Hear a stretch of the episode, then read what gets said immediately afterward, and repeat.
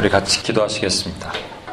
하나님 아버지 363번째 기도 모임을 우리를 초청해 주심을 감사합니다. 오늘도 주의 말씀을 나눌 때 성령 하나님 함께 하시고 듣는 자 귀가 막히고 눈이 막히지 않게 하시고 하나님 우리 영이 성령 안에서 교통하기를 원합니다.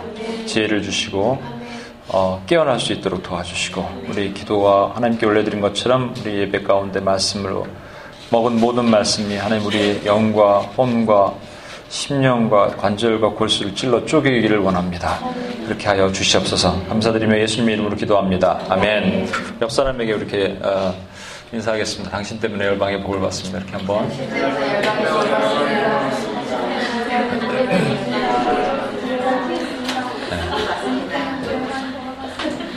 예.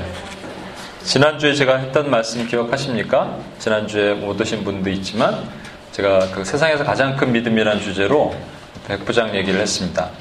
백부장이 했던 보여줬던 믿음을 우리 혹시 이렇게 해석을 하면 안 된다고 말씀드렸죠. 백부장은 예수님께 와서 말씀만 하시면 오실 필요도 없이 말씀만 하시면 내 종이 낫겠습니다. 그렇기 때문에 그 믿음이 가장 큰 믿음이고 손을 얹어주십시오 했던 야이로의 믿음은 낮은 믿음이고 뭐 그랬다는 게 아니란 말입니다. 그럼 중간에 뭐 옷자락 만졌던 12혈류증은 중간 믿음이고, 그러면 지붕 뚫고 내려온 친구들, 중풍병 환자 친구들 믿음 뭐예요? 그거는 백부장보다 약간 미친가요? 그게 아니라는 거예요. 그게 뭐냐면, 백부장이 고백했던 거, 내가 주님께도 갈 수 없고 주님이 나에게도 오실 수 없습니다라고는 고백, 그 고백의 본질이 하나님이 아셨다면 그 고백의 본질, 나는 죄의 똥덩어리이기 때문에 주님께 가면 주님의 영광의 거룩을 가리고 주님이 내 집에 오면 그 하나님이 어떻게 감히 내 집에 오십니까? 라고 고백했던 그 고백이 주님을 메시아로 인정할 수밖에 없는 고백이라는 거예요. 백부장은 칼빈 주석도 본 적도 없고 마틴 로이드 존스 목사님 책도 읽은 적도 없단 말이에요. 어떻게 그렇게 했냐고요. 그걸 예수님이 놀라신 거예요. 이렇게 놀라셨다는 거예요. 그래서 가장 큰 믿음이라고 얘기하셨다는 겁니다. 오늘 덕규 코디가 기도문을 준비하는데 내가 물어봤어요. 직접 준비했냐고. 직접 준비했대. 근데 놀랐어. 어떻게 준비했지? 놀랐어. 왜냐면 오늘 또 이 말씀에 미셔널 철치인데 미셔널 프레이어인데요. 그 내용이 지금 덕규 코디가 말한 거기 내용이 다 담겨 있거든요. 이렇게 놀라는 거예요. 그러면 둘 중에 하나인 거죠. 어디 갖다 뺏겼던지 아니면 누군가 성령이 주셔서 그냥 이렇게 적은 거예요. 그냥 본인이 믿음으로 취했지만 그 백부장도 마찬가지 아니에요. 본인의 믿음이 있었겠어요? 없다니까. 하나님이 주신 것을 이렇게 따내리기만 한 거예요. 그래서 네가 취했구나. 이만한 믿음을 가진 자가 없다라고 예수님이 놀래하신 거고 그래서 그 능력이 일어난 거라고요. 그러면 우리에겐 그런 능력이 없는 거예요. 하나님으로부터 오는 능력만 있는 거예요. 오늘은 제가 그 선교적 기도 두 번째, 선교적 기도 이렇게 해갖고 여러 가지 제가 시리즈로 준비한 것들이 있는데 사실은 그 뭐 인포메이션들도 많고 말이죠. 선교지 현황 뭐 이런 거. 근데 제가 적어도 오늘과 다음 주까지는 그거보다 이 다른 말씀을 중심으로 가는 게 좋겠다고 생각이 들었습니다. 여러분 미셔널 철치라는 얘기 들어보셨습니까? 미셔널 철치. 미셔널 철치와 미셔너리 철치. 차이점은 뭔지 아세요? 정원 장미님?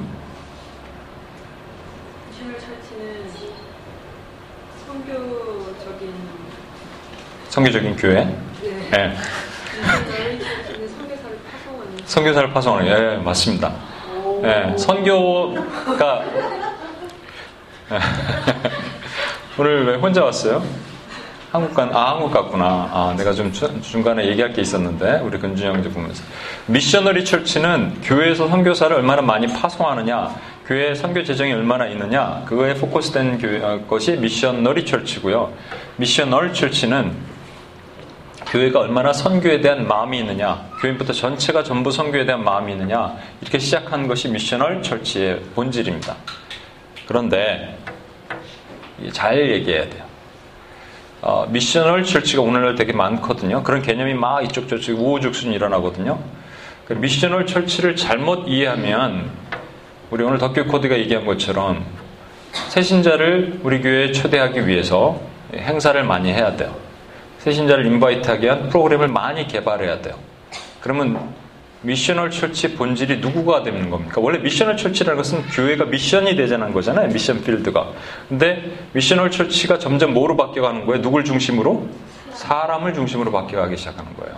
인본주의. 끝나는 겁니다. 그냥. 한순간에 넘어가는 건 쉽게 넘어가요. 독주를 마시고 취해서 넘어가는 건 한순간에 넘어간다고요. 금방입니다. 금방. 그럼 미셔널 프레이어는 뭐냐고요? 미셔널 프레이어. 미셔널 프레이어도 마찬가지입니다. 우리가 선교지를 위해서 기도한다. 뭐 UUPG 아니면 전략기도, 미전도 종조 그런 사람을 위해서 기도하니까 미셔널 프레이어다 이렇게 생각하시는 분인데 그 절대 아닙니다.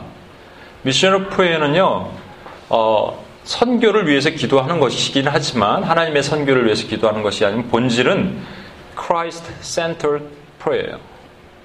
예수 중심 기도. 이게 없어져 버리면 끝나는 거예요. 그냥 여기 모일 필요 없어.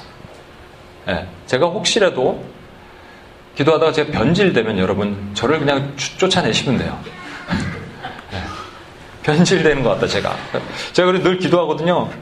우리 진선 집사님 어머님 제가 존함을 또 까먹었네요. 권사님. 예, 김영희 권사님께 죄송한 말씀입니다만 저는 이렇게 하거든요. 하나님 제가 백발에 나이가 막 많아도 백발에 기타 치고 막 하나님 청바지 입고 막 그랬으면 좋겠어요 저는. 그래서 예, 나훈아? 예, 나훈아처럼 나훈아처럼 그랬으면 좋겠어요 하나님. 그렇죠? 그리고 주님 앞에 갈 땐 좀 더 늙었으면 좋겠어요. 왜냐하면 내가 오래 살고 싶어서 그런 게 아니라 주님 앞에 주님이 나의 아가야 나의 아기야 이러거든요. 그렇죠?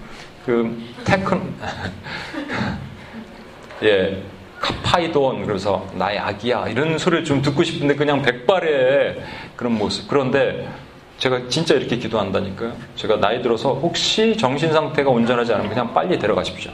정신이 온전하지 않은 것은 치매 얘기하는 게 아니고요. 나이 드는 목회자들이 꼭 실수들을 많이 하더라고요. 그러면 여러분, 그건 안 됩니다. 예수 중심, 여기도 커지고 막 사람 많아지고 재정 많아지면 분명히 이렇게 바뀔 수가 있을 거예요. 예수 중심, Christ Center, Prayer. 미션 Center Prayer가 아닙니다. 미셔널 Prayer는요. 그래서 제가 그 얘기를 좀 하고자 합니다. 그러면 그리스도 중심이라는 말은요. 이 공동체 자체가 언약 공동체란 말이에요. 언약. 여러분 커비넌트, 언약 아시죠? 언약의 성취를 이루기 위한 기도예요. 그래서 여러분 언약을 체결한다 영어로 하면 뭔가요? 영어로 make covenant 그렇죠? make. 근데 이 헬라어로는 히브리어로는 그게 아니에요. 히브리어로는요. 히브리어를 여기서 공부하실 필요는 없지만 잠깐 설명을 드리면 카라트 브리트 원래 히브리어 공부할 때 이게 한국말이랑 좀 비슷해서 저는 이렇게 외우거든요. 브리트 일어난다고 해서 브리트 그게 뭔가 카비넌트야. 언약의 언약. 카라트는 자르다는 말이에요. 그러니까 언약을 잘라요. 컷, 언약. 이게 언약을 체결한단 말입니다. 이해가 좀 안 되시죠? 왜 그런지? 백그라운드가 뭐냐면요. 옛날에 고대 근동, 메소포타미아 지역에 있는 사람들은 누가 이렇게 둘이 계약을 할 때 그냥 하지 않고요. 짐승을 갖다 놓고 머리부터 밑에까지 다 쪼갰습니다. 하나 빡 쪼개갖고 바닥에 놓고 이 사람과 내가 그 위를 양손을 잡고 걸어가는 거예요. 아니면 이렇게 손을 안 잡더라도 이렇게 걸어가는 겁니다. 지나가는 거예요. 그 지나가는 의미가 뭔지 아십니까? 잘 안 들리는데 크게. 언약을 이행하지 않으신 네. 동물처럼. 그렇지. 언약을 이행하지 않으면 넌 이렇게 쪼개버린다. 머리부터 발끝까지. 넌 이렇게 될 거니까 너 이 언약을 체결해야 된다. 이렇게 하는 거예요. 그래서 쪼갠 언약이란 말입니다. 잘라버린 언약. 근데 여러분 기억나시죠? 혹시 아시죠? 창세기에 이런 일이 있죠? 아브라함이 아니라 아브라함일 때 하나님이 계속 말씀하시는 거예요. 내가 하늘의 별처럼 땅의 모래처럼 네 백성들 충만해 네 자손들 충만하게 할 것이고 너는 복의 근원이 될 것이고 도대체 언제 하냐고요 주님. 계속 이렇게 의심했어요 아브라함이. 그랬더니 오라 그래서 명령을 하셨어요. 넌 3년 된 소와 암소와 3년 된 양과 또 3년 된 암염소와 3년 된 숫 양을 그 다음에 집비둘기, 산비둘기를 집비둘기, 산비둘기는 쪼개지 말고 그 양과 염소는 전부 쪼개갖고요. 그래갖고 놓아라. 내가 올 거다. 그러셨어요. 근데 안 오시는 거야. 기다리고 있는 거예요. 기다리는데 갑자기 솔개가 독수리, 성경에 독수리가 두 종류가 있죠. 좋은 독수리, 나쁜 독수리. 이건 나쁜 독수리예요. 독수리가 막 날더니 공격해 오는 겁니다. 그러니까 막 쫓는 일을 막 했어요. 쪼개진 그 얼마나 흉측해요. 솔직히 말하면 쪼개진 그 고기 위로 막 오니까 그 쫓아요. 쫓다가 갑자기 졸렸어요. 그래서 깜빡깜빡 졸고 있는 겁니다. 근데 어둠이 임하기 시작하니까 급 두려움이 밀려오기 시작해요. 이 장면을 그대로 옮겨보면 어디로 가는 줄 아십니까, 여러분? 여러분 이제 똑똑하시잖아요. 여기 오실 정도면 그냥 예사분들이 아니잖아요. 예? 여기 그대로 옮기면 어디로 갑니까? 이 누워있는 이 재물이 누구예요? 예수님이면 예수님이 저기 십자가 위에 올라 달리셔서 그 피와 물을 흘리시고 다 죽어가시는 그 마지막에 해가 어떻게 됐어요? 어두워졌죠. 예수님이 죽어가시니까 예수님을 의지했던 많은 사람들은 두려움에 떠는 거예요. 결국은 희망과 소망이 없어지는 거예요. 아직 부활을 경험하기 전에. 그렇죠? 근데 그때 갑자기요 횃불이 확 있더니 횃불이 쫙 지나가는 거예요. 쪼갠 고기 사이로 횃불이 지나가는 거예요. 누구로 의해서? 누가 하신 거예요? 원래는 어떻게 해야 돼요? 같이 가야 돼요. 손잡고. 근데 혼자 하신 거라고요. 그렇다면 이 커비넌트는 누구에 의해서 일어난 거예요? 계약은 쌍방 계약이 되는데 이건 일방적인 계약이란 말이에요. 하나님에 의한 일방적인 계약이 선포됐다면 하나님이 계약 파기를 하지 않은 이상은 그 계약은 파기될 수 없다. 하나님이 선포하신 계약은 절대로 파기될 수 없다라는 말이에요. 그래서 그리스도를 통한 언약 공동체라는 게 이 교회 가운데 언약 공동체가 있는 거예요. 저와 여러분이 뭐 특별하고 잘나서가 아니고 아까도 뭐 덕규 코디 또 얘기하지만 덕규 코디가 뭐 특별한 능력이 있어서가 아니라 그냥 왠지 모르게 이렇게 준비를 했어. 왜? 그게 하나님이 그렇게 하신 거예요. 그러면 하나님의 은혜를 받은 거예요. 그냥. 그러면 저와 여러분이 이 자리에 있는 자체가 기적이고 은혜예요. 덕규 코디 또 얘기하니까 진이 코디랑 덕규 코디 결혼식 때 제가 주례를 받습니다. 총각이 주례를 받으니 얼마나 힘들었겠어요. 마음이 막 세 번 안 한다 그랬는데 계속해서 삼고초력 끝에 내가 이제 우리 부모님도 연습하고 가라고 더 해보라고 부모님 앞에서 하라고 막 초제해 주시고 말 빠르다 천천히 말해갖고 예. 근데 제가 주례 그 얘기를 했거든요. 뭐 주례 때 이런 얘기 많이 하시잖아요. 아담과 하와 얘기를 하면서 이런 말씀이 있어요. 아담이 이르되 이는 내 뼈 중에 뼈요 살 중에 살이다. 그렇죠? 남자에게서 취하였은즉 여자라 부르리라. 이러면서 이제 하나님의 말씀이 남자가 부모를 떠나 여자와 한 몸을 아내와 합하여 둘이 한 몸을 이룰지니라. 그러면 이건 인종차별 성차별 발언이에요. 왜냐면 왜 남자만 부모를 떠나? 여자도 부모를 떠나야지. 그렇잖아요. 예수님이 하나님이 남자 아담만 막 유하신 것 같잖아. 하와는 여자 아닌가? 나 인간 아닌가? 하와도 인간인데. 덕규만 부모를 떠나야지. 진이도 부모를 떠나야지. 그렇잖아요. 이게 뭐 얘기예요? 아담에게 부모 있습니까? 없어요. 그렇죠? 아담이 부모를 떠나 부모가 어디 있어요? 이걸 잘못 해석하면은 인본주의적으로 기독교 윤리적으로 자꾸 해석해 들어가기 시작하면 이게 아주 골치 아파지기 시작하는 거예요. 성경은 창세부터 계시록까지 어제 내가 어느 모임 때 얘기했는데 창세기부터 계시록까지 예수님으로 시작해서 예수님으로 끝나는 거예요. 성경은. 그래서 크라이스트 센터드가 돼야 된다고요. 성경을 읽을 때도 그렇고 성경을 해석할 때도 그렇고 우리가 기도할 때도 그렇고 교회도 그래야 된다고요. 예. 이 아담은요 실패한 하나님이 첫 번째 택하신 그 하 아담이라는 말이에요. 그 인간이란 말인데, 그것은 사실은 실패했지만 두 번째 아담이 성공하셔서 우리가 산 거예요. 두 번째 아담은 예수 그리스도고, 첫 번째 그 아담은 사실 예수님의 예표, 모형이라고요. 그렇다면 하와는 교회의 모형이라고요. 교회의 모형. 이걸 오늘 또 그렇게 해석 안 하는 많은 분들이 있어요. 세대주의자들은. 근데 교회의 모형이에요. 그러니까 예수님이 누구를 떠났냐면 하나님과 떠나서 이 땅에서 한 번도 분리된 적이 없으신 그 하나님, 예수님이 이 땅에 오셔서 머리끝부터 발끝까지 쪼개지신 거예요. 그래서 하나님께서 거기를 횃불로 지나가시면서 스스로 아들을 죽이시고 그 위에 언약을 체결하신 그 언약, 절대로 누구도 막을 수 없는 그 언약, 그걸 체결하셨다는 거예요. 그러면 남자와 여자가 한 몸을 이루고 절대 누구도 끊을 수 없다, 누구도 끊을 수 없다, 이혼할 수 없다, 이 얘기를 하신 건데, 근데 이상한 얘기, 그 얘기를 예수님이 마태복음 19장에도 이렇게 말씀하셨어요. 누가 질문했더니 이렇게 얘기하셨어요. 예수께서 대답해 이르시되, 사람을 지으신 이가 본래 그들을 남자와 여자로 지으시고 말씀하시기, 그러므로 사람이 부모를 떠나서 아내와 합하여 둘이 한 몸이 될지니라. 똑같죠? 창세기에 있는 말씀과. 그런즉 이제 둘이 아니여 한 몸이니, 그러므로 하나님이 짝지어진 것을 사람이 나누지 못할지니라. 이 얘기를 했더니 바리새인들이 원래 이 얘기를 왜 했냐면, 그 전에 질문이 있어요. 예수님은 시험하려고 이렇게 얘기했어요. 사람이 어떤 이유가 있으면, 중요한 것입니다. 어떤 이유가 있으면 그 아내를 버리는 것이 옳습니까? 그랬더니 예수님께서 이렇게 말씀하시는 거예요. 예, 둘이 갈라놓을 수 없다. 그랬더니 모세의 법에 보면, 신명기 42장 모세의 법에 보면 분명히 어떤 이유가 있으면, 수치스러운 일이 있거나 그런 이유가 있으면, 이혼 사유가 있으면 이혼 증서를 주고 보낼 수 있다고 하지 않았습니까? 또 어떻게 된 겁니까? 이렇게 얘기한 거예요. 그때 예수님께서 말씀하신 길을, 그것은 모세가 너희의 마음의 완악함 때문에 아내를 버림을 허락한 거니 원래는 그렇지 않다 그랬어요. 이거 여러분 잘 들으셔야 됩니다.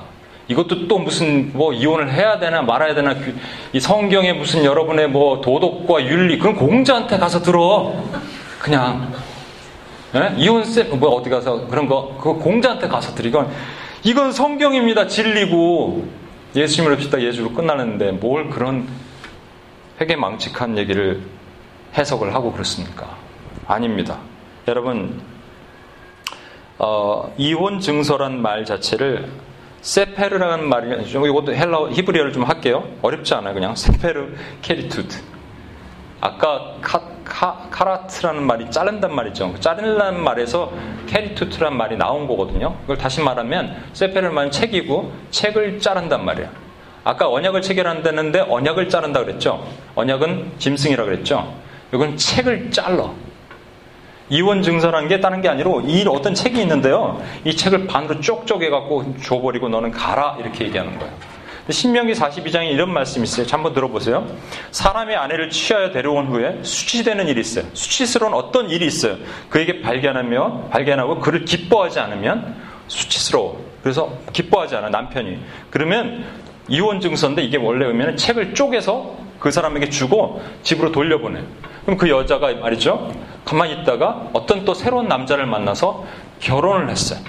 결혼했는데 그 남자가 죽어버렸어요.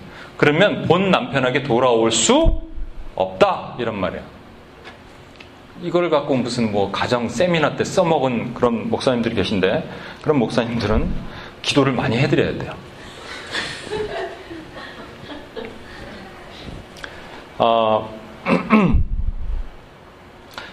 유대인들이 실제 이것을 그렇게 적용했습니다. 아내를 결혼했더니 애기 한번 낳고 그러면 이제 좀 몸도 불고 그러잖아. 그죠? 처음에 이렇게 풋풋했던 그 사랑이 없어지고 그러잖아. 그러면 수치스러운 거야.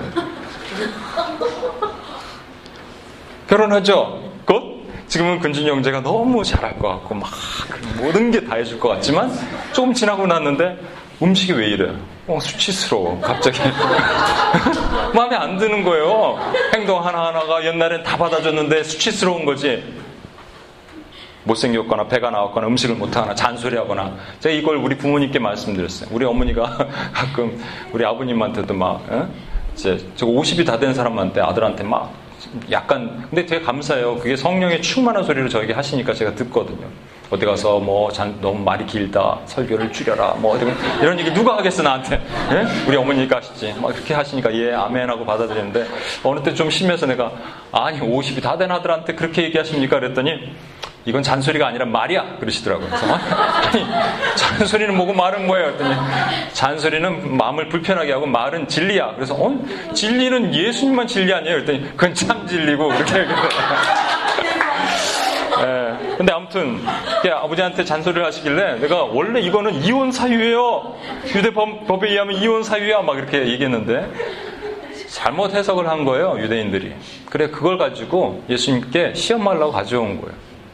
어떤 이유가 있다면, 어떤 사유가 있는데, for any and every reason, 어떤 이유가 있다면, 수치되는 일, 에르바 다바르, 이게 있다면, 이혼 증서를 써주는 게 맞습니까? 안 써주는 게 맞습니까? 그러니까 예수님께서 한마디로 이렇게 제가 해석을 하면, 곧다구로 해석하지 마라. 이런 말이에요. 그건 뭐냐면요, 수치되는 일은 너희들이 말하는 그런 것들이 아니라는 거예요. 그러니까, 이스라엘 백성들이 수치스러워하는 게 뭐였냐면요, 가난한 사람 수치스러워했고, 다리 저는 사람 수치스러워했고, 맹인 수치스러워했고, 짝눈 수치스러워했고, 피부병, 쩔뚝발이, 습진, 고름 이런 거 있는 사람들 수치스러워했어요. 문둥병자 수치스러워했어요. 근데 예수님은 한 번도 그런 사람 수치스러워한다고 얘기한 적이 없다고요. 도리어 왜냐하면 지난주에 보셨죠? 그런 사람들은 아예 성막 안으로 들어갈 수가 없어. 그런데 성막문을 확 여시고 들어오라 그랬어요. 우리 성경 하나만 찾아볼게요.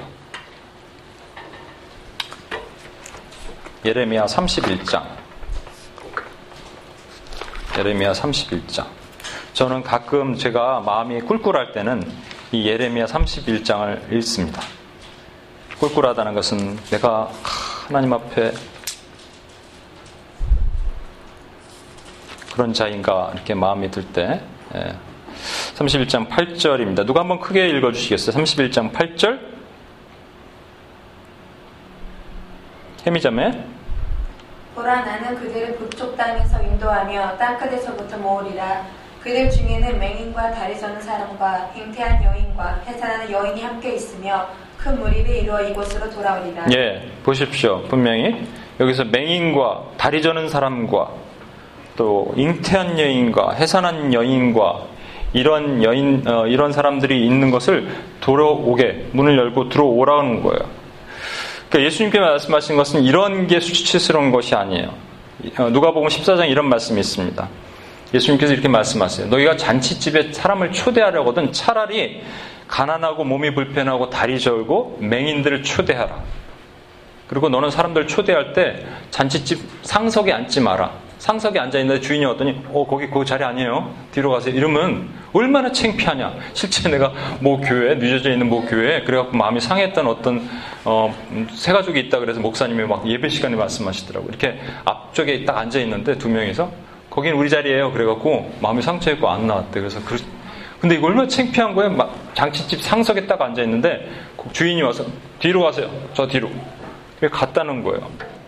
그러니까 주님 앞에 수치스러운 사람이 누군지 아십니까? 주님 앞에 수치스러운 사람은 잔치집에 뒤로 가야 되는데 앞에 앉아있는 상석에 앉아있는 자칭 자기는 괜찮다 I'm okay 이랬던 교만한 사람들이 주님 앞에 수치스러운 사람들이에요.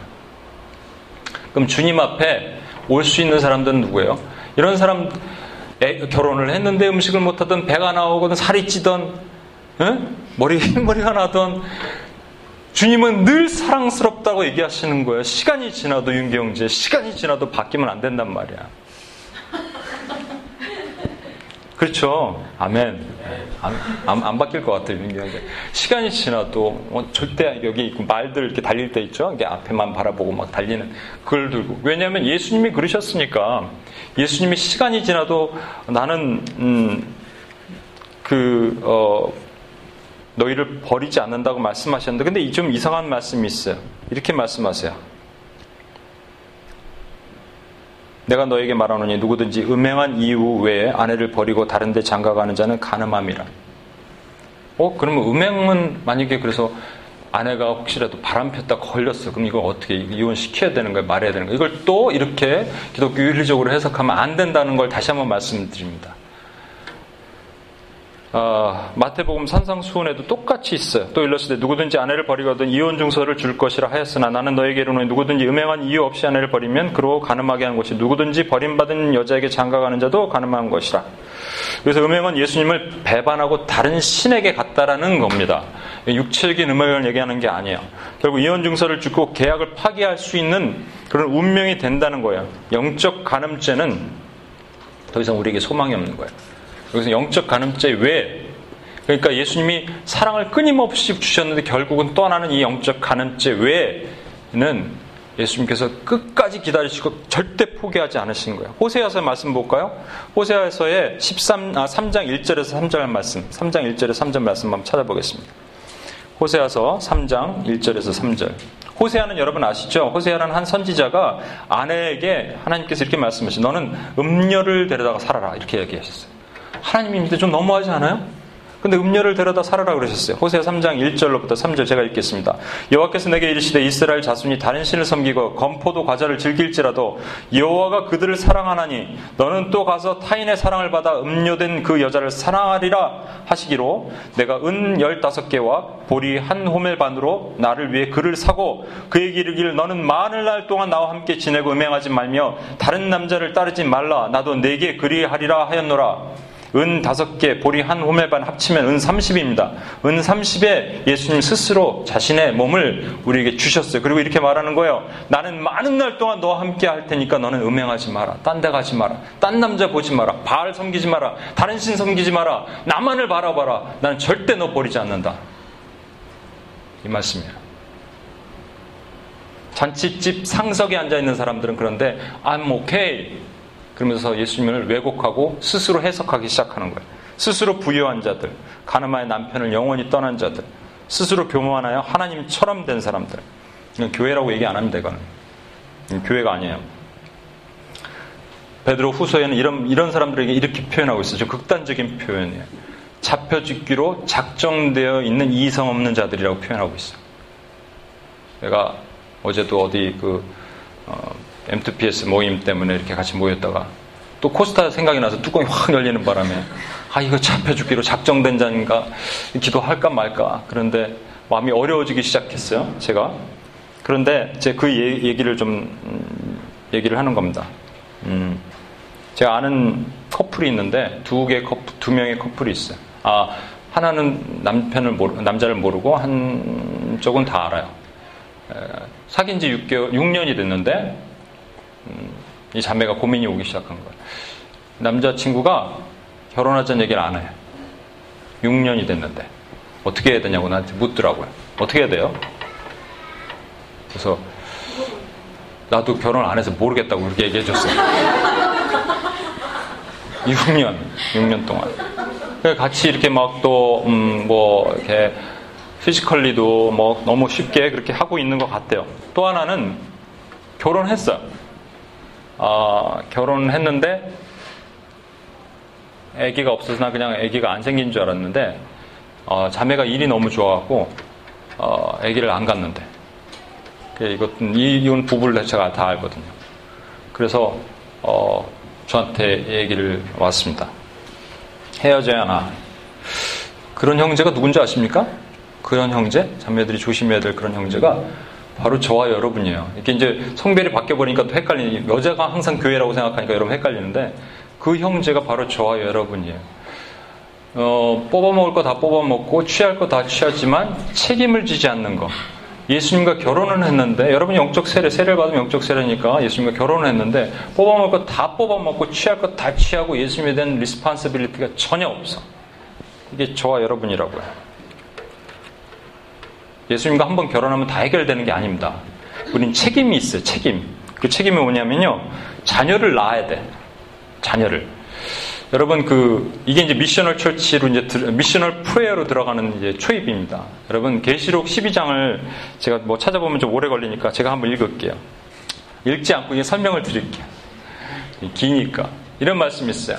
하늘에 해가 있는데 큰 해를 입은 여자가 딱 나타납니다. 해라는 것은 여기서 무슨 위험이 아니라 그냥 선을 입은 여자가 나타나요. 큰 채가 있어요. 근데 그 여자가 이렇게 배가 아파서 해산하게 돼서 배가 아파서 애써 부르짖어요. 그런데 하늘에 보니까 또 붉은 용이 있는데, 붉은 용이 머리가 7개 뿔이 열린 것이 이렇게 왕관이 내려오고 꼬리의 3분의 1을 하늘에서 별을 쫙 끌어다가 땅에 내려왔어요. 이게 루시퍼, 사탄입니다. 사탄이 하늘에 있는 자기의 동료 천사 3분의 1을 데리고 땅에 떨어졌다라는 걸 표시하는 거예요. 그런데 이 여자를 자꾸 죽이려고 그래. 그 여자가 누구냐면 마리아예요. 여자가 낳는 아이는 누구? 예수님이에요. 그런데 이 여자를 1260일 동안 광야에 보내서 양육받게 하고, 또 여자를 갖다가 한때와 두때 반때 하나님께서 양육시키고, 뭐 이런 표현들이 자꾸 나와요. 여자가 광야로 동행하며 1260일 동안 양육받고, 용이 자기가 땅에 내어 쫓긴 것을 보고 남자가 낳은 여자를 박해하고. 마리아가 아닌 것 같아. 그죠? 그 뱀의 낯을 피해 한때와 두때 반때 양육을 받고. 마리아가 언제 양육을 받았어? 여자 뒤에서 뱀이 그 입으로 물을 강같이 토하여 여자를 물에 떠내려가야 하네. 마리아가 언제 물에 떠내려갔어? 용이 여자에게 분노하여 돌아가 그 여자의 남은 자손 곧 하나님의 계명을 지키며 예수의 증거를 가진 자들과 더불어 바다 모래 위에 서 있더라. 여기서 답이 나오죠. 예수의 증거를 가진 자를 낳은 이 여자 이름이 교회입니다. 그렇다면 여자가, 이 교회가 낳는 아기는 누구예요? 우리 성도. 그런데 엄밀히 얘기하면 마리아가 예수님을 낳았으면 교회도 예수님을 낳아야 돼요. 이걸 잘 해석해야지 여러분 잘못 해석하면 큰일 납니다. 교회도 예수님을 낳아야 돼요. 어떻게 낳아요? 10달 동안. 제가 그 임신하신 분들을 최근에 뭐 세라자매랑 자연자매도 몇 엊그저께 왔는데 제가 봤어요. 그 다이너에서 우연치 않게 본 자연자매. 근데 아기를 가질 때부터, 그렇죠? 우리 권사님 그러시죠? 아기를 가질 때부터 입덧하고, 이게 입덧을 왜 할까? 사실은 어떤 그 목사님이 그렇게 표현하시더라고요. 이물질이 몸에 들어온 거다. 표현이 좀 극단적이어서 죄송합니다. 제 얘기가 아니에요. 이물질이 들어온 거 아니에요. 입덧을 하고 거부 반응을 일으키고 자꾸 이렇게 하는 거예요. 그러다가 막 살도 찌고 말이죠. 막 짜증도 나고 또 우울증도 걸리고 막 그렇잖아요. 그렇죠?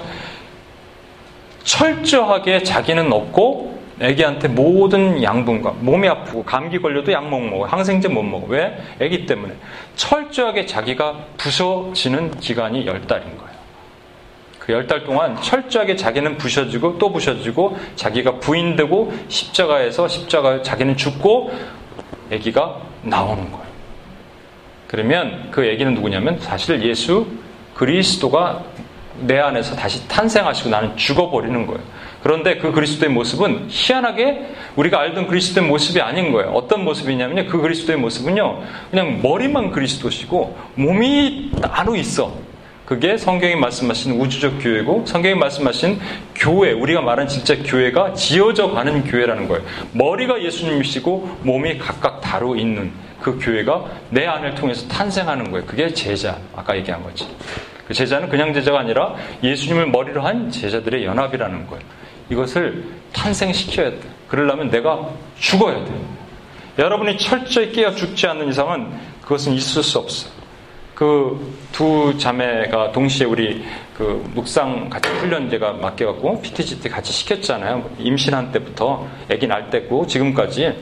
그러니까 진짜로 그 우울증도 없어. 그냥 조금 힘들면 또 묵상하면 하나님이 은혜를 주셔갖고, 이건 적용해야 돼. 제가 책을 하나 꼭 쓸 거예요. 산모, 하나님과 함께 은혜를 경험하는 산모들, 뭐 이래갖고. 근데 제가 보니까 요번에 코스타 가서 그 세라자매 아기를 데리고 왔어요. 또 몇 시간 운전해갖고 왔어요. 보니까 애가 막 허벅지 입만. 왜 그러냐 했더니 계속 이렇게 이거 하는 거 있죠? 이거 막 하는데 아버지가 뒤에서 이걸 계속 해줘야 돼. 30분을 한대, 30분을. 그러니까 허벅지가 완전히 뭐 이만기 허벅지처럼 이렇게 돼 있어요. 막. 그거 아버지도 힘들어. 예? 얼마나 힘들겠어요. 계속 해줘. 그 동영상 찍었다고 또 보여주더라고요. 30분 동안 이렇게 하는 거. 자연자매 애기도 보니까 아주 이쁘고 너무 막 웃어요. 계속 웃는데 제가 좀 안았더니 제 바지를 발로 막 벗기려고 그러고 막 이렇게 하더라고요. 그 노아 형제, 남편 노아 형제가 너무 힘들대. 애기 때문에. 모든 게 애기한테 올인하는 거 아니에요. 그렇죠? 마찬가지예요. 해산하면서 힘들더라. 우리 제이미도 옛날에 한번 얘기했잖아요. 수련회 갔는데 애기가 제이미가 무슨 목마를 탄다고 아버지 타래. 아버지는 탈 수도 없어. 엉덩이 어좀 이렇게 해갖고 다리 쥐날 것 같은데 이렇게 괜히 타주는 역할을 하는 거야. 가자고 계속 재미있고 하는 거야. 거기에 맞춰줘야 되잖아. 그렇죠? 우리가 아기를 낳고 나서 그 다음에 우리 제자는 끝까지 책임지는 거예요. 끝까지. 제가 그래서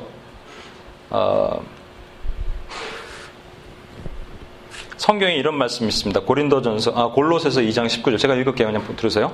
여러분 잘 아시는 말씀처럼 예수님의 머리라고 연합되는 말씀인데 두 개의 핵심적인 말씀이 있어요.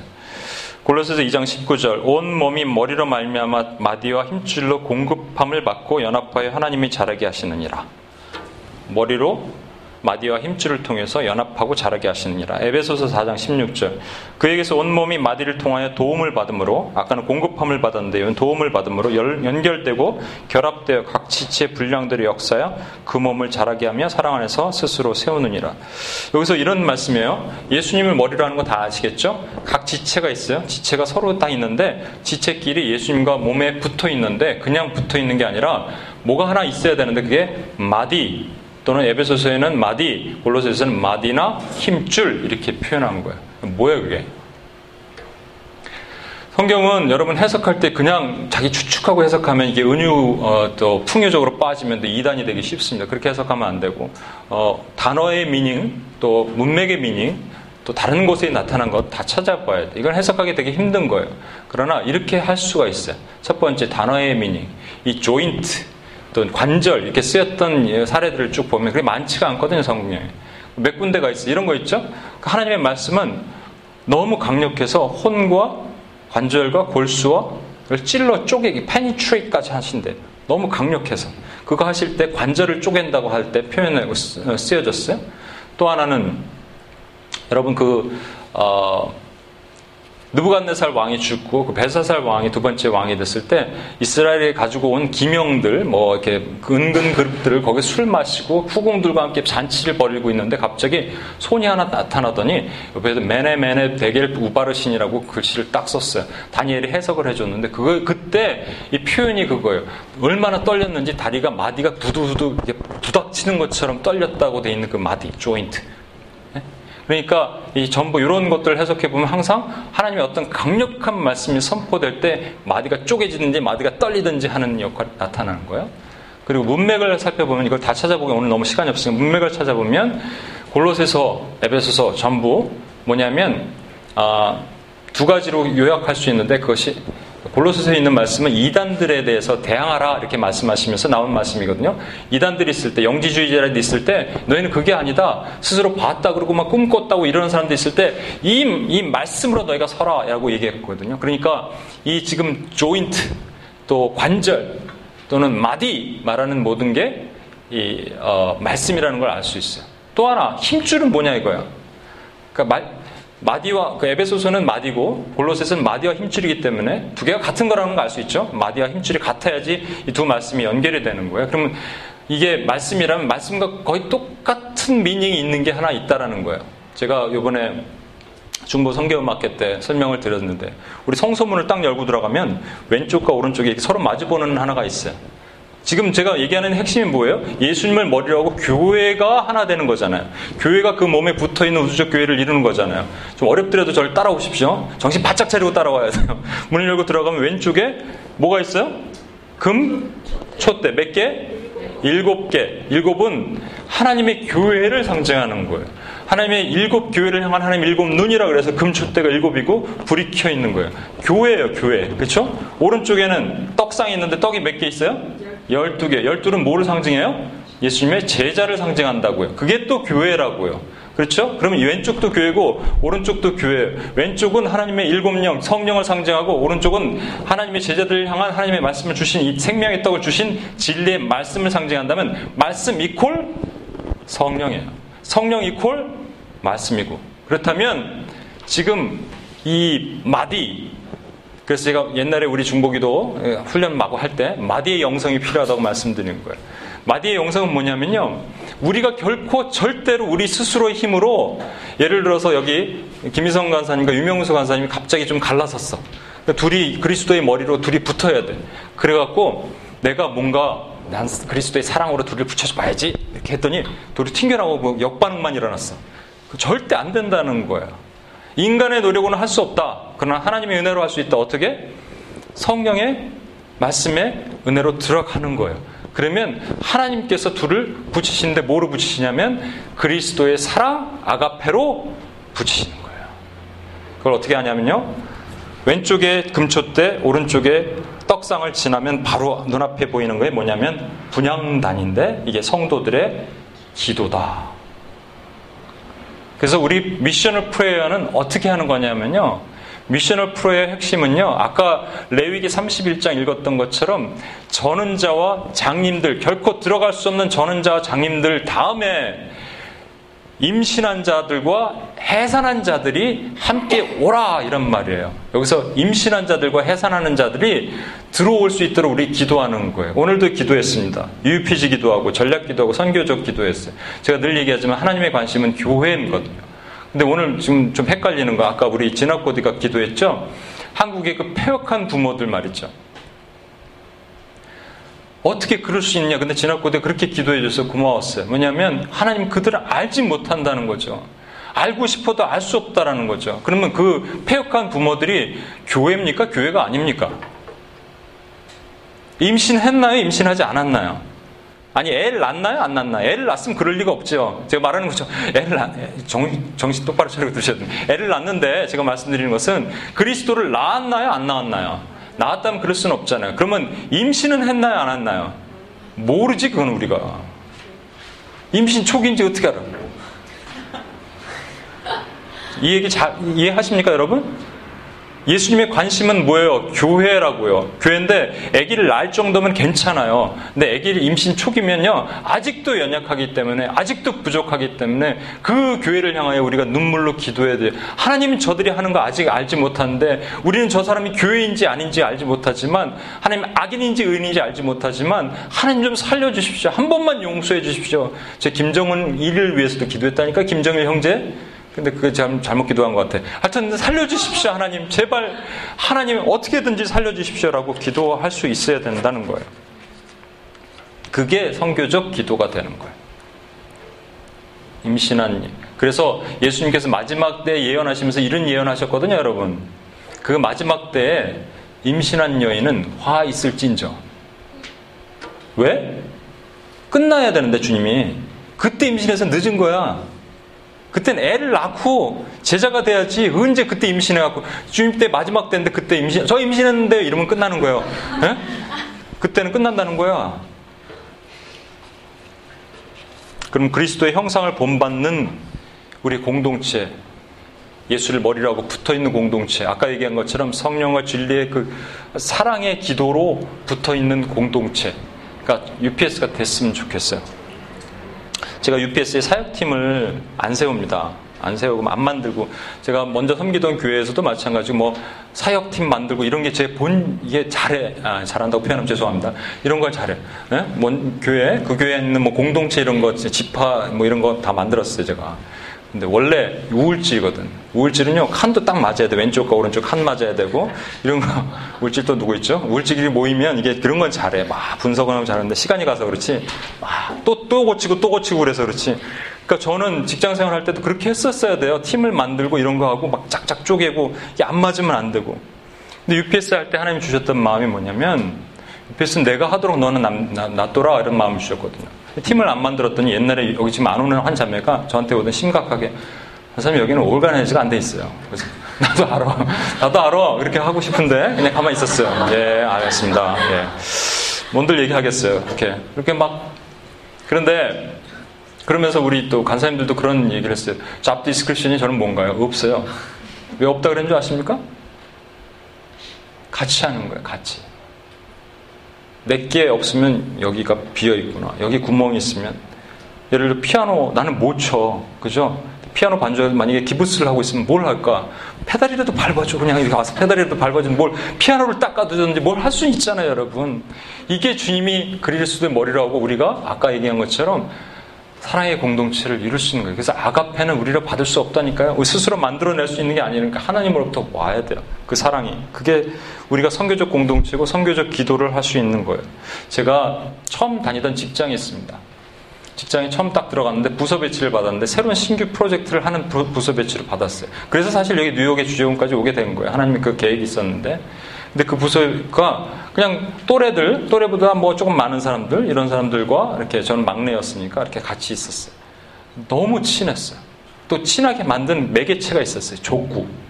밥만 먹고 족구하고, 저녁 때도 족구하고, 헤드라이트 켜고 족구하고, 계속 족구만 했어요. 직장 난 너무 가고 싶었어. 아침마다 가고 싶고, 퇴근하기 싫었어, 나는. 왜냐면 족구가 좋았어. 양팀. 우리는 족구 공동체였어. 그냥 서로 모여서 족구만 생각하고 그랬어요. 지금도 기억나는데, 누가 그 큰 크레임에 하나 먹었어요. 그 크레임 하나 먹었는데, 그걸 해결하기 위해서 한 명이 밤을 새니까 같이 밤을 새줬어요. 지금도 끝날 때 그런 얘기, 옛날 사람 노비들 모이면 그런 얘기를 하는데, 같이 밤을 새주고요.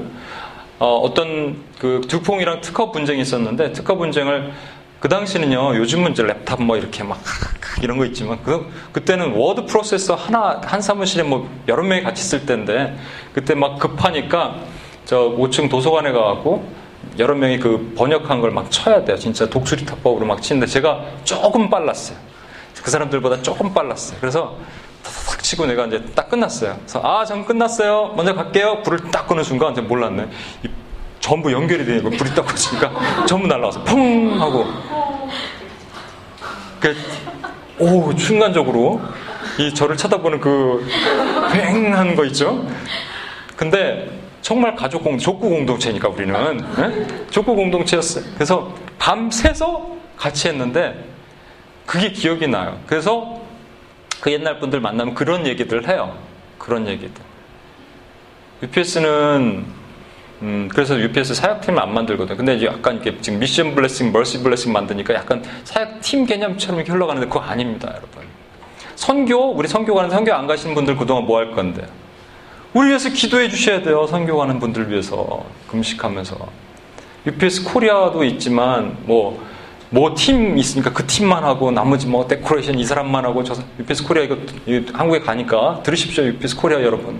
여러분들 그렇게 하면 안 돼. 같이 해야 돼, 같이. 다. 같이 한 마음으로 해야 돼요.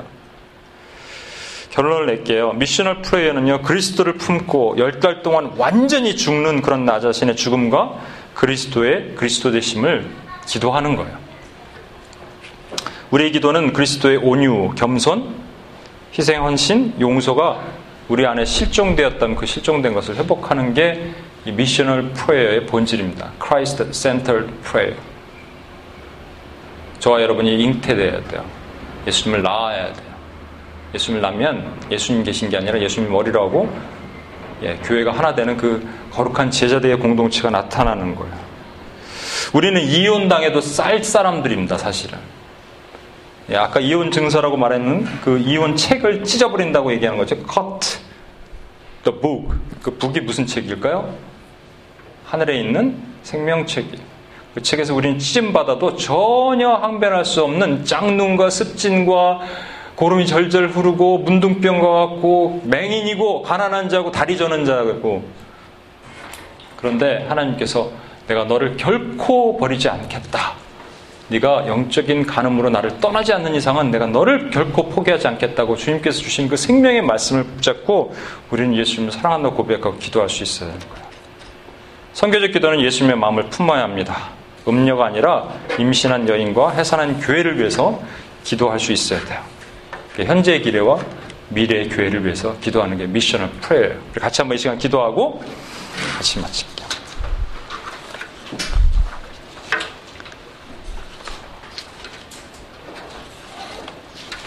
네, 간사님 나오시고 같이 기도할까요? 네.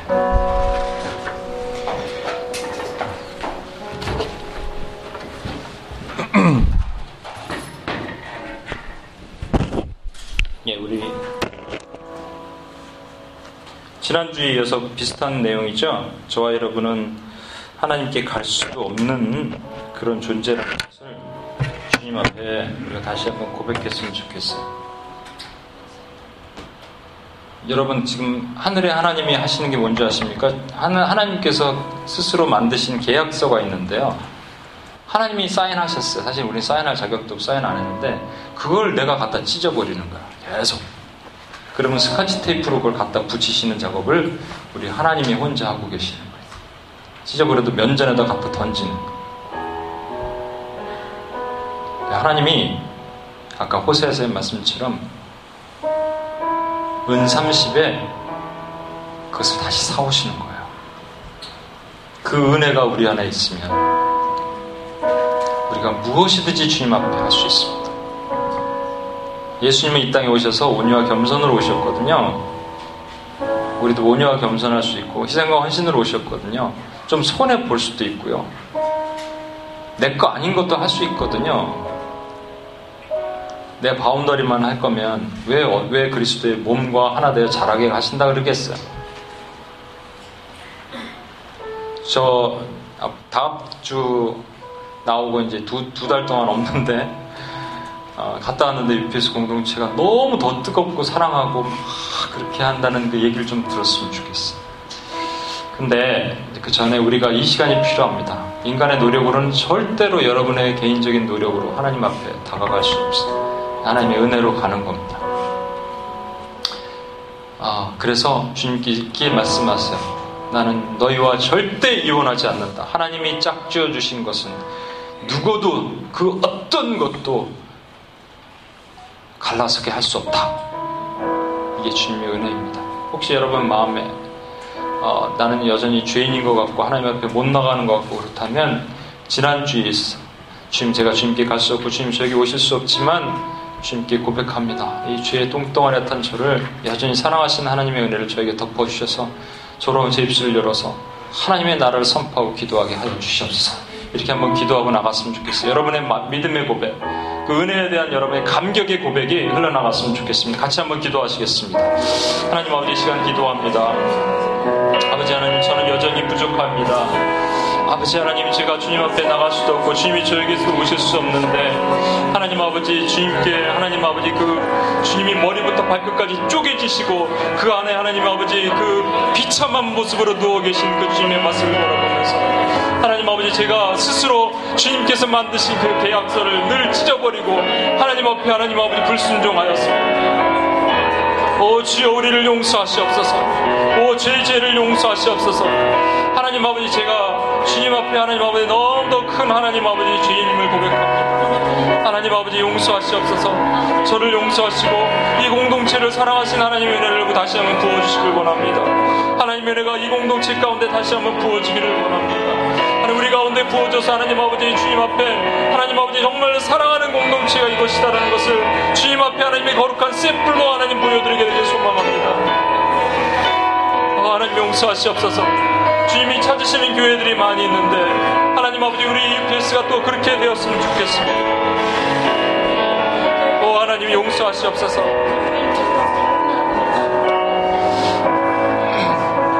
여러분, 서문학교회 아시죠? 제가 7교회 하다가 초창기에 했었는데, 서문학교회는 예수님의 마음을 울렸던 백부장과 같은 그런 교회입니다.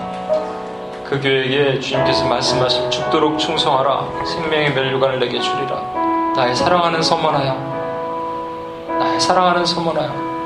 만약에 주님께서 UPS에게 그렇게 부르신다면 그렇게 말씀하실 수 있을까? 저는 상상을 해봐요. 나의 사랑하는 UPS야, 나의 사랑하는 아들들아, 나의 사랑하는 딸들아, 너희가 그곳에서 나의 향기를 나타내고 나의 롤 모델이, 내가 사랑하는 거룩한 샘플, 이 땅에 준비한 샘플이 되어주겠니? 라고 얘기하신다면 우리가 과연 그렇게 할 수 있을까? 여러분, 10달 동안 저와 여러분이 해산의 고통을 가지고 예수님을 출생해야 됩니다. 우리는 철저히 죽고 주님이 사셔야 돼요. 그게 선교적 기도의 첫 번째 태동입니다. 우리 시간 한번 여러분이 가지고 있는 자아, 여러분이 여전히 가지고 있는 죄성, 하나님 여러분이 가지고 있는 선입견, 하나님으로부터 오지 않은 모든 죄성들, 이 시간 하나님이 여러분 입술로 고백하고 토설하고 주님 앞에 나의 철저한 자아를 죽이고 내 십자가에 내 무릎을 꿇고 하나님 앞에 내가 고백하고 나가기를 원합니다 하는 고백으로 여러분이 나갈 때 주님의 치유가 지금 임하시고 주님의 힐링이 이 자리에 임하실 것입니다. 한참 분 기도하시겠습니다. 하나님 아버지, 이 시간 기도합니다. 아버지 하나님, 내가 10달 동안 하나님 아버지 내 배에 아파서 하나님 앞에 무릎을 꿇고 주님 앞에 하나님 기도하고 나가기를 원합니다. 주여 받으시고 주여 연약한 자를 고치시는 하나님의 은혜를 경험하게 되길 원합니다. 오 주여 하나님 아버지, 나는 너를 떠나지 않으리라 말씀하셨나니 하나님 아버지, 내가 여전히 죄인이고 여전히 주 앞에 하나님 아버지 하나님이 나를 많은 것들로 하나님의 영광의 은혜를 가렸던 죄를 용서하여 주시옵소서. 주여 저를 용서하시고 주여 무릎 꿇게 하시어요. 아버지 하나님 앞에 하나님 아버지 하나님의 은혜를 경험하는 아들로 하나님 바꾸시옵소서. 아버지 제가 죄인입니다. 아버지 제가 죄인입니다. 하나님 용서하시옵소서. 용서하시옵소서. UPS가 하나님 앞에 거룩한 롤모델과 샘플이 되길 원하오니 주여 하나님 아버지를 받으시고 거룩한 은혜 가운데 우리를 회복시키시고 주의 영광의 내로 은혜를 덮어 주시길 원합니다. 오 하나님 아버지 받으시옵소서. 오 하나님 아버지 은혜를 덮어 주시옵소서. 하나님 이 시간 저와 여러분이 포커스해서 기도해야 될 것 다시 말씀드립니다. 예수님의 마음이 있는 곳에 기도하는 게 Christ Centered Prayer가 되는 것이 미셔널 프레이어입니다. 그다음에 예수님의 마음이 어디 계시냐면요, 교회에 있습니다. 문제는요, 해산한 교회는 우리가 알 수 있는데 아직도 임신한 교회는 우리가 알 수가 없어요. 그래서 우리는 지금 오늘도 죽어가고 저 폐역한 부모, 자식을 버리고 있는 저 폐역한 부모와 같은 자들을 향하여 주여 불쌍히 여겨 주시옵소서. 주여 긍휼히 여겨 주시옵소서. 저들의 죄를 알지 못하나이다. 우리가 기도할 수 있는 거예요. 이 시간 한 번만 더 기도하겠습니다. 우리 눈과 귀가 하나님 주의 마음이 가 있는 곳에 가게 하시고 아직도 하나님 임신하고 있는 그 해산한 고통 가운데 있는 그 교회들을 향하여 기도할 때 내 마음이 찢어지게 하시고 하나님의 거룩한 미션을 프레이어를 선포하는 하나님의 저 기도 중보자들이 되게 해달라고 우리 같이 한번 기도하고 주 앞에 나가겠습니다. 하나님 아버지 시간 기도합니다. 아버지 하나님 용서하시고 하나님의 은혜 가운데 하나님을 넣어주시길 바랍니다. 주여 은혜를 하나님 넣어주시옵소서. 아버지 하나님 UPS에서 기도하는 것들이 하나님 아버지 이 시간 죽어가고 있는 수많은 하나님의 교회들을 향하여 하나님 눈물로 기도하게 하시고 하나님 미신한 고통 가운데 있는 여인들에게 하나님 아버지 뛰어나게 선포하는 하나님 아버지 가 되게 하나님 은혜를 더하여 주시옵소서. 아버지 불쌍히 여겨주시옵소서. 하나님의 교회를 불쌍히 여겨주시고 여러 많은 교회들을 불쌍히 여겨주시옵소서. 아버지 하나님 교회들이 일어나길 원합니다.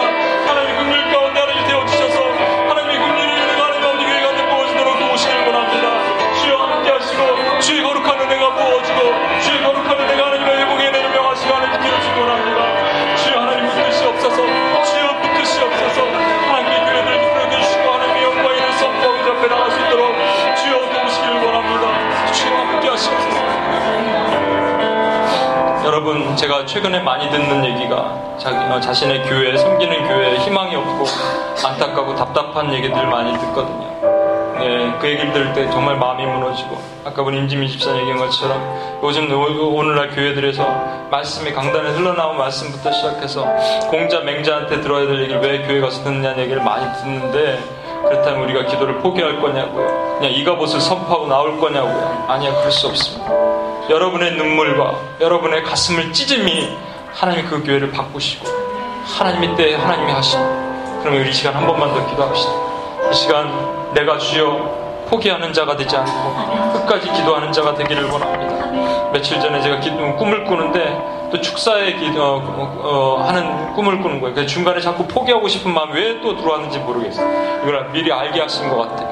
이 시간 다시 한번 기도할 때 하나님 저에게 맡기신 사명을 절대 중간에 포기하지 않고 무릎을 펴지 않고 하나님 잠자기를 원합니다. 선교사의 고백처럼 우리가 그렇게 나를 부르신 그 중보적 사명의 선교사로 우리를 무릎의 선교사로 부르셨사오니 그 사명을 감당하며 하나님 나에게 맡기신 교회들, 하나님 어디 무너져가는 교회들, 하나님 어디 미디어 영역, 음악의 영역, 많은 영역들 여러분이 맡기신 섬기신 곳을 하나님 아버지 내가 무릎을 펴지 않고 하나님의 살기를 원합니다 하는 마음으로 하나님 앞에 올려드립시다. 같이 한번 기도합시다. 하나님 아버지 시간 기도합니다. 주여 하나님 아버지 불쌍히 여겨주시고 하나님 아버지 우리 앞에 하나님 아버지 허락하신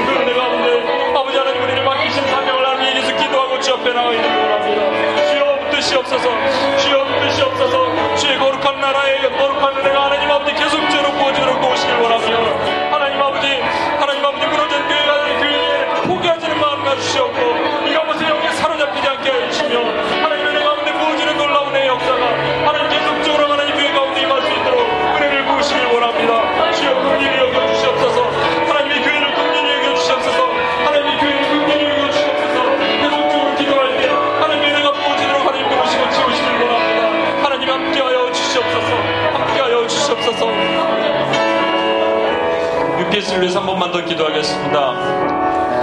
여러분, UPS가 하나 됐으면 좋겠습니다. 다른 것도 아니고 그리스도로 하나 됐으면 좋겠습니다. 저는 여기서 천국을 자주 봅니다. 작은 공동체의 천국, 어쩌면 이럴 수 있을까? 중보선교 연막회를 준비하면서 보면서 어쩌면 이럴 수 있을까? WPS를 나가면서 어쩌면 이럴 수 있을까? 그러나 여전히 우리는 부족하기 때문에 여전히 부족합니다. 그러나 우리가 기도하면 하나님의 긍휼과 자비가 다시 부어져서 예수를 머리로 하고 마디의 스피릿을 가진 분들이 더 많이 일어날 것입니다.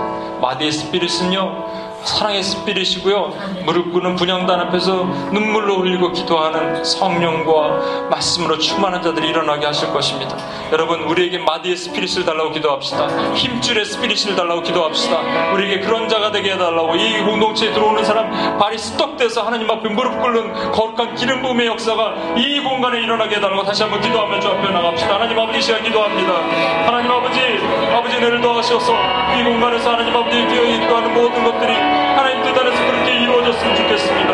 하나님의 이름을 모아주시고 하나님의 영광의 은혜로 선포하여 주시고 하나님의 거룩한 은혜가 하나님 아버지 UPS를 통해서 하나님 흘러나갈 수 있도록 도와주시길 원합니다.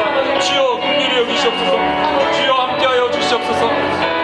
주의 거룩의 은혜가 하나님 아버지 가운데, 이 공간 가운데 하나님 부어주시며 하나님의 영광의 거룩의 은혜로 하나님 덮어주시며 주의 하나님 채워주신 아름다운 은혜가 하나님 이 공간 가운데 기름 부어주시고 인도할 줄 믿습니다. 아버지 하나님, 도와주시옵소서. 도우시옵소서. 하나님의 기름을 부어주시고 영광을 선포할 수 있도록 하나님 도와주시고 지우시길 원합니다. 아버지 하나님, 함께하여 주시고 우리 미션 블레싱, 멀시 블레싱의 그 어떤 사역의 펑션이 나눠진 거지 팀이 나눠진 건 아닙니다. 여러분, 오해하지 마시고, 아까도 말했지만 우리는 잡 디스크리션이 없습니다. 그냥 빈 구멍에 가면 서로 돕고, 아파 있는 사람은 가고, 내가 직접적으로 할 수 없다면 같이 눈물을 흘리고 기도할 수 있는 것이 이 공동체의 저는 특징이라고 생각합니다. 그렇게 했으면 좋겠습니다. 이제 곧 또 양로원도 가야 되고, 다음 주에 선교도 준비해야 되고, 많은 일을 하는데 어떤 구멍이 뭐가 비어있는지 서로를 돌아보고 서로에게 얘기하고, 또 아픈 사람이 있으면 개인적으로 또 있으면 서로도 연락하고, 그런 공동체가 됐으면 좋겠습니다. 우리 한 번만 다시 한번 그리스도로 원리스 하나 되는 공동체로 다시 한번 세워달라고, 우리 이 시간 한번 제가 여러분에게 정말로 그 리더로서 사과, 용서를 구합니다. 제가 영적으로 깨어있지 못하고 보지 못해서 더 많은 기도를 해야 되는데, UPS 코리아도 마찬가지고 제가 리더로서 정말 기도하지 못했던 것 같아요. 하나님 앞에 회개합니다. 기도는 했어요. 안 한 적은 한 번도 없지만 참 절실히 정말 마음을 다해 기도하지만 내 영과 눈이 어두워서 하나님 아버지 기도할 것을 다 보지 못했던 연약함들, 저를 용서해 주시고, 저를 용서해 주시고, 또 이 공동체에서 사랑이 흘러넘치고 그리스도의 그 향기가 계속적으로 흘러나오는 그런 아름다운 공동체가 되달라고 다시 한번 우리 선교를 위해서 또 기도해 주시고, 또 양로원간 사역, WP, 우리 멀시 사역과 미션 사역을 위해서 같이 한번 기도해 주셨으면 좋겠습니다. 기도하시겠습니다. 하나님 아버지, 시간 기도합니다. 하나님의 은혜로 하나님 덮어주셨습니다. 이 공간에 하나님 아버지가 드리는 모든 사역 가운데 하나님의 은혜가 부어지도록 도우시길 바랍니다. 주여, 하나님 아버지, 한 사람을 통해서 하나님 일하시는 하나님이시고, 하나님 한 사람을 통해서 하나님 서로 공격하며 하나님 아버지 것을 나누는 하나님이시오. 하나님의 그 거룩한 은혜가 이 가운데서 계속적으로 흘러나가길 원합니다. 사랑의 은혜가 흘러나가는 공동체가 되길 원합니다. 하나님, 눈물을 흘리는 공동체가 되길 원합니다. 주여, 그 은혜를 우리 가운데 부어주시옵소서. 아버지, 거룩한 은혜가 부어지도록 도와주시고 하나님 영광의 일을 선포할 수 있도록 하나님 아버지 이 가운데, 이 공간 가운데 하나님의 일을 부르시고 치료시고 주여, 함께하여 주시옵소서. 우리 가운데 하나님 어디 부족하고 연약함들이 있습니까? 하나님 아버지 미션을 준비하면서, 또 멀시 미니스트를 준비하면서 우리 가운데 하나님 아버지 거룩한 하나님의 은혜를 통해서